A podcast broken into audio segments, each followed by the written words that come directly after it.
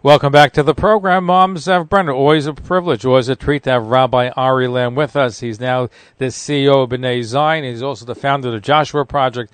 I know him for many years when he was rabbinating, and now he's taken to a higher calling. In fact, his article recently appeared in the New York Post, Why the Cultural Elite Truly Despise Hanukkah. Happy Hanukkah. Welcome to the program. Great to be with you, Zev. Thank you. Before I get to why and the war against Hanukkah, especially among the Jewish elite and the regular elite, just tell us about the Joshua Project. Yeah, the Joshua Project is our newest initiative.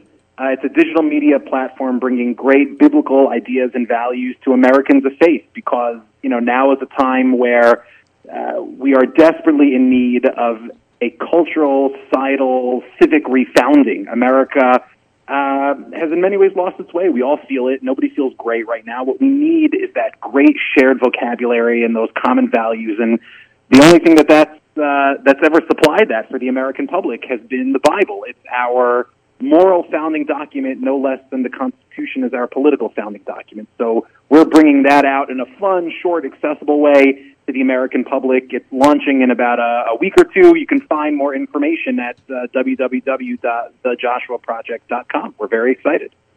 Terrific. Sounds great. I'm sure we'll talk more about the Joshua Project. But since we're in the middle of Hanukkah, who doesn't like Hanukkah? You're right about the cultural elite despise it. It's not just they don't dislike it; they despise it. Who are they? Me, who, who are they, and why? well, I remember uh, one of my favorite articles from uh, from uh, the 21st century. Uh, even though I, I completely abhor everything that it stands for, is an article by the late Christopher Hitchens called Ah Hanukkah, and in it he refers to, to Hanukkah as a celebration of tribal Jewish backwardness. And you know, if you're wondering why Hanukkah has always seemed to trouble uh, elites in America, especially amongst sort of the, the progressive wing of the American elite. I think it's because Hanukkah represents a battle, not just an ancient battle between Jews and Greeks, but a, a war that could have been fought uh, this past Wednesday, in the sense that you really have two groups, two world views at stake in this battle. It wasn't just a military battle; it was uh, an intellectual one, spiritual one, uh, and it was between a group on the one hand that saw uh, the pathway to good in peoplehood, in belonging, um, in in telling your own unique story, and another group that saw the right way forward as being about sameness and a cultural one size fits all. And uh, you know that's essentially the battle at the heart of American politics and society today. It's tradition versus cosmopolitanism. Well, it certainly is the case. And listen, Sarah Prager took to the page of the New York Times why she won't be teaching her kids about Hanukkah.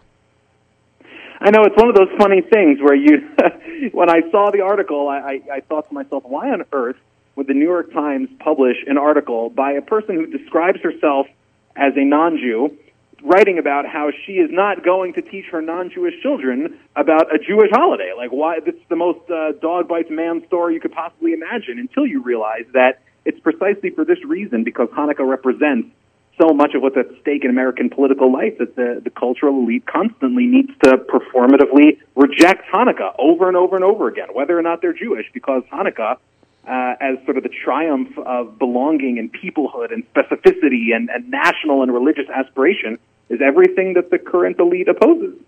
And it's also the few against the mighty, the unpopular against the popular, against the main culture versus non main culture. That's really what it's all about. You have a small band, for those that don't know the Hanukkah story, a small band of Jewish rebels Uh, high priest led by Matisyahu, and they're fighting against the Assyrian Greeks who try to Hellenize, try to, and they didn't want to exile the Jews out of Israel. What they wanted to do was to assimilate them and bring them to the Greek culture by banning the Jewish religion.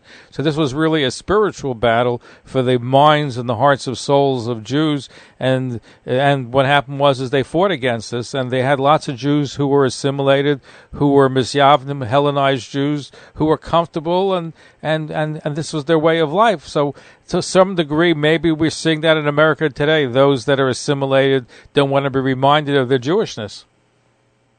Well, I think on the one hand, what you see in American society today, which is different than in the era of, of Hanukkah, uh, is that on the one hand, uh, the modern Greeks, sort of the bad guys of the Hanukkah story, have become much more emboldened and are making public pushes to um, to downgrade the role of, of faith and religion and, and tradition in public life, whether that be you know this silly article in the New York Times or whether it be something real and pernicious like uh, you know Governor Cuomo for reasons having nothing to do with public health after uh, religious groups across the spectrum, Jews, Catholics, Muslims and uh, and and attempting to impose capricious restrictions on them that again the Supreme Court has had nothing to do with public health and that the Supreme Court had to the Supreme Court had to strike down. So on the one hand you see these very grave threats, but on the other hand there are just incredible opportunities for coalition building that have never existed before in human history, which is to say that America has provided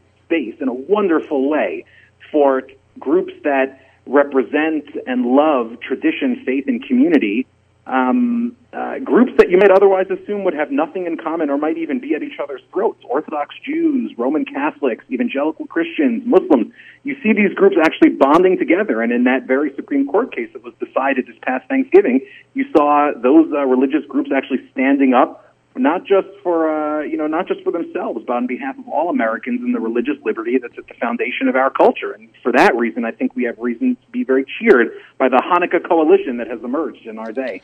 But you know that's true. You we live in, a, in an age of contradiction. On one hand, you have Jews who intermarried that are assimilated but still connected to Judaism, and uh, you know maybe it's best in, in, the nanny. Maybe that approach is best uh, done. Was years ago where they had a Hanukkah, Christmas, everything all mixed up. then you have those Jews that are assimilated that really feel uncomfortable and don't want any reminder of their Judaism, and they're the ones that are most vociferous in attacking Jewish rituals and maybe even Hanukkah. I spoke to Ed Asner the other day, by the way, who grew up Orthodox. He has been connecting to Judaism since his bar mitzvah. He may, he calls himself post-Jew or post-Judaism Judaism, I don't think he even celebrates Hanukkah with a gift. So you're seeing that unusual American mix of both those kinds of Jews. You know, demographically, when you look at the future of the Jewish people in America, it's pretty clear to anyone who's paying attention that it's essentially going to look uh, sort of, uh, it's going to have a twofold character.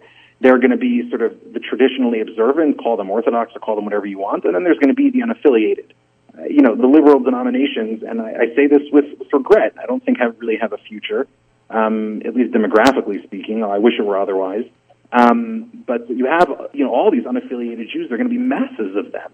And actually, on the one hand, you know, I really truly feel that that there are actually some wonderfully creative things going on amongst unaffiliated Jews. I mean, Jews across the world, not just in America, but especially in Israel and, and other places, are really connecting to Jewish tradition in wonderful, exciting, and, and meaningful ways. And we should we should cheer those efforts on because at the end of the day, that really is the, the battle at the heart of American culture, society, and politics right now, which is do we whether or not we're religiously observant, do we value tradition um, and the stories of our parents and our teachers uh, as fundamental goods protecting the American way of life, or do we just see tradition and faith and community as stupid relics of the past of the past that are holding us back? And I think that if we look at tradition as, as just a fundamental good, forget religious observance for a second, although of course I would love that also, but forget that for a second. If we look at tradition as just a fundamental good holding America together, I think we'll have gone a long way back on the path to virtue.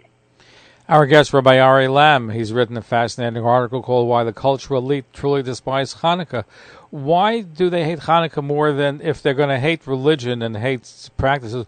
Why do they hate Hanukkah more than Passover? Well, I think Hanukkah is one of those uh, is one of those holidays that it's it's very difficult to strip down into some kind of bourgeois liberal version of of something else. So you know, at least with Passover, as much as this is not what I think the holiday is about at its core, you can kind of strip it down enough that it still makes sense without being threatening. So you can make it about liberty, about personal journeys, about this or that. But Hanukkah is one freedom of sla- freedom from slavery, right? Freedom from slavery. Yeah, and and it is important for those reasons. It's about more than that as well, but it is important for those reasons, and that's part of what makes Passover so wonderful. I mean, there are ecumenical elements to Judaism that we should be deeply, deeply proud of, and that's one of them. Hanukkah just happens to be one of those holidays that you can't really you can't really strip it down to uh, to something non-threatening in a in a liberal context like that without doing real violence to the holiday itself. So I think that's why Hanukkah has always been a thorn in the side of the kind of modern tastemakers. Well, I thought maybe people would object to Hanukkah because I saw a tweet of yours, and where you say you heard a Dvar Torah on Sunday that we eat fried foods in Hanukkah because the ancient Greeks idealized physical perfection. So to commemorate our victory over them, we dafka means we go out of our way to eat fattening foods. So maybe those that don't want to that want to be on a diet, don't want to eat the latkes, don't want to eat the, the donuts. Maybe maybe that's part of it too. I, I want to give I want to give. I, it's since come to my attention that the first person to make that joke was actually on Twitter unbeknownst to me, is Eli Lebowicz, an incredible uh, Jewish comedian. So shouts to him.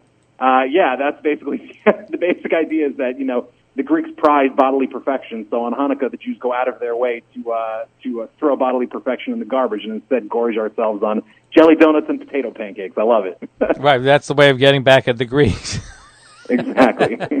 by, uh, by, the way, this is not an attack on the Greeks of today. This is on the ancient Greeks. I did a Hanukkah section in the New York Post about 15 years ago, and some Greeks attacked me for for talking about Hanukkah, about the victory of the Greeks. I want to make it clear this is about the Assyrian Greeks and that uh, controlled Israel uh, you know, thousands of years ago. So I just want to clear that for the record.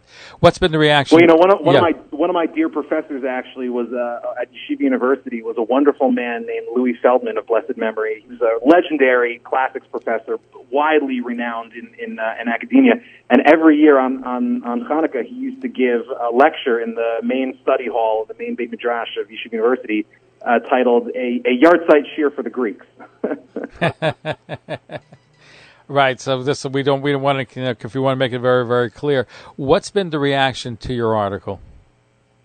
Oh, I mean, it's been fascinating because you know you have the spectrum. On the one hand, you have uh, um, I have some some wonderful friends who are self-identified uh, liberal bourgeois practitioners of, practitioners of, of Hanukkah who. Uh, who um, you know felt that uh, you know they just didn't see themselves in the kind of Hanukkah that I was describing, and so they like the kind of uh, Christmasified version of Hanukkah. Um, but the overwhelming response, and, and shockingly, by the way, not just from Jews, the, the overwhelming response from, from, from non-Jews, especially non-Jews of faith, has been yes, this is exactly what we see playing out in our culture today. And, and Hanukkah was the rallying cry that I didn't know I needed. And I'll tell you, you know, on, on, on my podcast, Good Faith Effort, which you can find on, on Apple or Spotify or anywhere you get your podcast, no, I've I've had on uh, every week. I have on um, you know thinkers from other faith traditions. You know, actors, journalists, political thinkers. But I've had some wonderful thinkers from other faith traditions who have who have understood almost intuitively the natural alliance that we uh, that we traditional religious communities can share uniquely at this moment in time. You know, Avi Shafran in the forward just had a wonderful article about this. I mean, it's just it's apparent to anyone who's paying attention. See, as you were talking, I was thinking about, you know, for some reason there's considered to be a war against uh, Hanukkah. There was a movie years ago called From the Hebrew Hammer where he spoke about the tension. Yeah, I remember it. Right, and that was the war against Hanukkah. And this is really what you're writing about, that those the culturally, both Jewish and non-Jewish, hate Hanukkah and want to snuff it out. I mean, that movie was, was an interesting one from years ago, but certainly you picked up on that theme. Right, right. And and what's what's what's important to credit, you know, to sort of clarify is, you know, I'm not arguing there's a war on, on, on Hanukkah per se, the same way you might say there's like a war on Christmas. Meaning, it's not so much that people are trying to stamp out the observance of Hanukkah as you have the the the elite rejecting everything that Hanukkah stands for, because what Hanukkah stands for is the triumph of of tradition and eternal truths over universalism and and fleeting uh, whimsy. If you and despise Hanukkah that, and you don't uh, celebrate it, then it's a war against Hanukkah because you're eradicating from your life and your family life. Yeah, and I, I see Hanukkah not, not sort of as a target or a victim, but on the contrary, as a rallying cry for those in society who really see the right of things.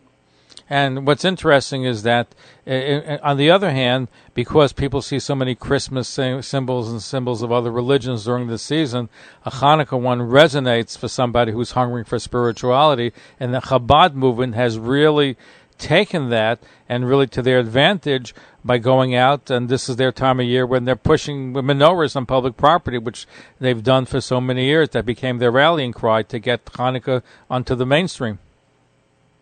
Yeah, and, and in general, the reason, you know, Chabad is so wonderful is is is of course because of the incredible work they do on behalf of the Jewish people. But you know, recall that the Lubavitcher Rebbe was one of the you know American religious public intellectuals you know several decades ago who was emphasizing the importance of of uh, of you know faith being taught in public schools. Uh, not in a sectarian manner, of course, and, and he was very active around that Supreme Court decision. But, you know, he felt very strongly that America was sort of uniquely blessed to be a nation rooted in, in, in faith and belief and tradition and community. And I think that that's the, exactly the kind of spirit that we need nowadays. So certainly, uh, Chabad, I think, is on the side of light in this respect. Right, and, and and to conclude, basically speaking, your message is is that we can learn from Hanukkah. It's the few against many. To me, the message of Hanukkah is for a Jew, you never give up hope. Here he had a small band that went against a world power. Who would think that they would be able to be victorious? And yet they were. So that's the whole message of Hanukkah: is when things look bleak, you add a little light, and it really makes a difference. That you never, never give up. Amen. What's your next article going to be about? Uh, well, I actually just had an article come out uh, in First Things, the Journal of uh, Religion and Public Life, uh, about the recent Supreme Court decision where I explore some of these themes. So I, encourage you to check it out. Terrific, and I think it's called I think it's called "Make America Good Again." okay, I like that, and I also recommend people should read the article why the cultural elite truly despise Hanukkah. So thank you. It's eight days. In fact, uh, there's some opinions there actually were nine days of Hanukkah, which I certainly wouldn't mind if there were nine days of Hanukkah, but eight days is great. And we're going to make Hanukkah great. People say if you eat latkes and you and you really grate the potatoes, you're making Hanukkah. You're making the latkes and Hanukkah great again too. So ah, very good, very good. I love it. And, and definitely check out the JoshuaProject.com. It's going to be very exciting. I'm looking forward for the launch. Wednesday, tell us when it's going to pre- premiere. Uh, it's going to launch uh, right at the uh, end of December, so about we're about a week and a half away. We got to have you back again. And you again. can sign and you can sign up now at thejoshuaproject.com to stay updated, get special offers. It's pretty pretty great. Rabbi Ari Lamm, the CEO of B'nai Zion, founder of the Joshua Project. Thank you for being with us. Happy Hanukkah. Happy Hanukkah. My pleasure, Zev. And we're going to be right back.